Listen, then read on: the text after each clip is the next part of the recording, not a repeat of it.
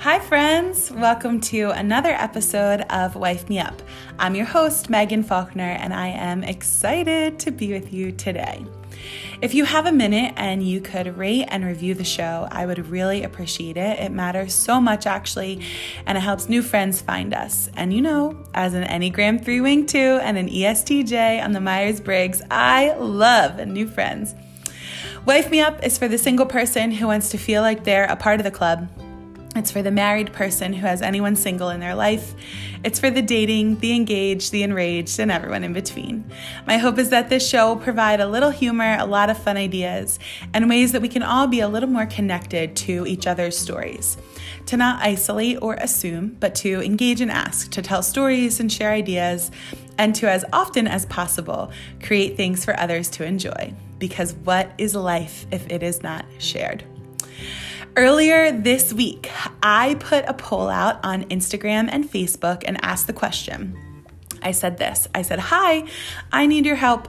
Can you please comment and in one sentence share with me either A, something that sparked joy for you this week, or B, something that brought your heart peace? There were over 100 replies with so many variables and ways that people were seeing and experiencing joy and peace. Things from putting up a Christmas tree, talking with kids, handwritten notes from others, getting a good grade on a paper, laughing with friends, seeing Christmas magic through the eyes of a three year old, a full lazy Sunday recording music and hearing I'm proud of you tops the list. If you're friends with me on Facebook, you can check it out over there. The responses were only on my Insta stories for 24 hours, but don't you worry, I'll do it again. But then something interesting happened. My DMs began to chime and my texts began to beep with a lot of Megan, thank you for asking that question comments. And that was actually helpful to think about today. I needed that minute to reflect, along with some other similar sentiments to that.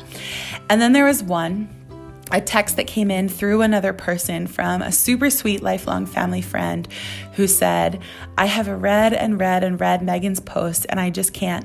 It's been a tough week and I just can't respond and I feel bad. I know I should be able to find something from the past week. Hopefully, there'll be something next week. I'm sorry for not responding. Tell her I love her and I love the meaning of her message. It's just been so tough, you know? And I didn't reply except to say, that is exactly why I asked. Friends, it is tough right now. Let's not ignore that. While I do tend to see the glass all the way full, see the world through rose colored glasses, and as a mentor reminds me often, Megan, your famous line is, it'll be okay, because I, I truly believe in my heart that most things will be okay. It is still sometimes tough. Life is really backwards and weird for a lot of friends and listeners. Things are just not going according to everyone's plan. So, why did I ask that question in the first place? I felt the urge to create a space where people like our friend could see that things are happening in the world, good things are happening in the world, even if they weren't happening for them right now. There's this beautiful song I love, and I'll link it to the show notes for those of you who are interested. It's called Seasons by Hillsong. And the lyrics say, I can see the promise, I can see the future. You are the God of seasons, and I'm just in the winter. If all I know of harvest is that it's worth my patience, then if you are not done working, God, I am not done waiting. And I realize that some of you are in what feels like a long, cold winter. Nothing is going as you planned. It's hard to find joy and peace. Maybe you're anxious or upset, more on edge than usual, snippy with the people you love, worried, potentially even scared. But I want you to know today that joy is on its way for you, and peace is in relentless pursuit of your heart and mind, and you will experience those things again. And for those of us, me included, who are just bit bopping our way through life right now, how can we be people who create a space for others who are not? Maybe it's an Instagram story that inspires or a Facebook message where others can see that joy still exists. Maybe it's sharing your soup or having a friend over for dinner. Maybe it's dropping off a little care package or putting a card in the mail. It might be as simple as sending a text that says, Thinking of you, what can I do for you today? that would give you an incredible return.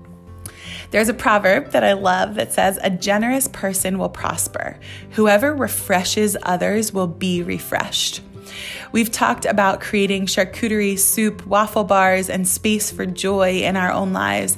But today, I want to challenge us to create a space for others to see or experience joy and potentially even gain peace from it we have to get really creative these days, but I've seen some awesome ways people are doing this. My best friend and college roommate, Molly, she has no idea that I'm about to talk about her, so I hope it's okay.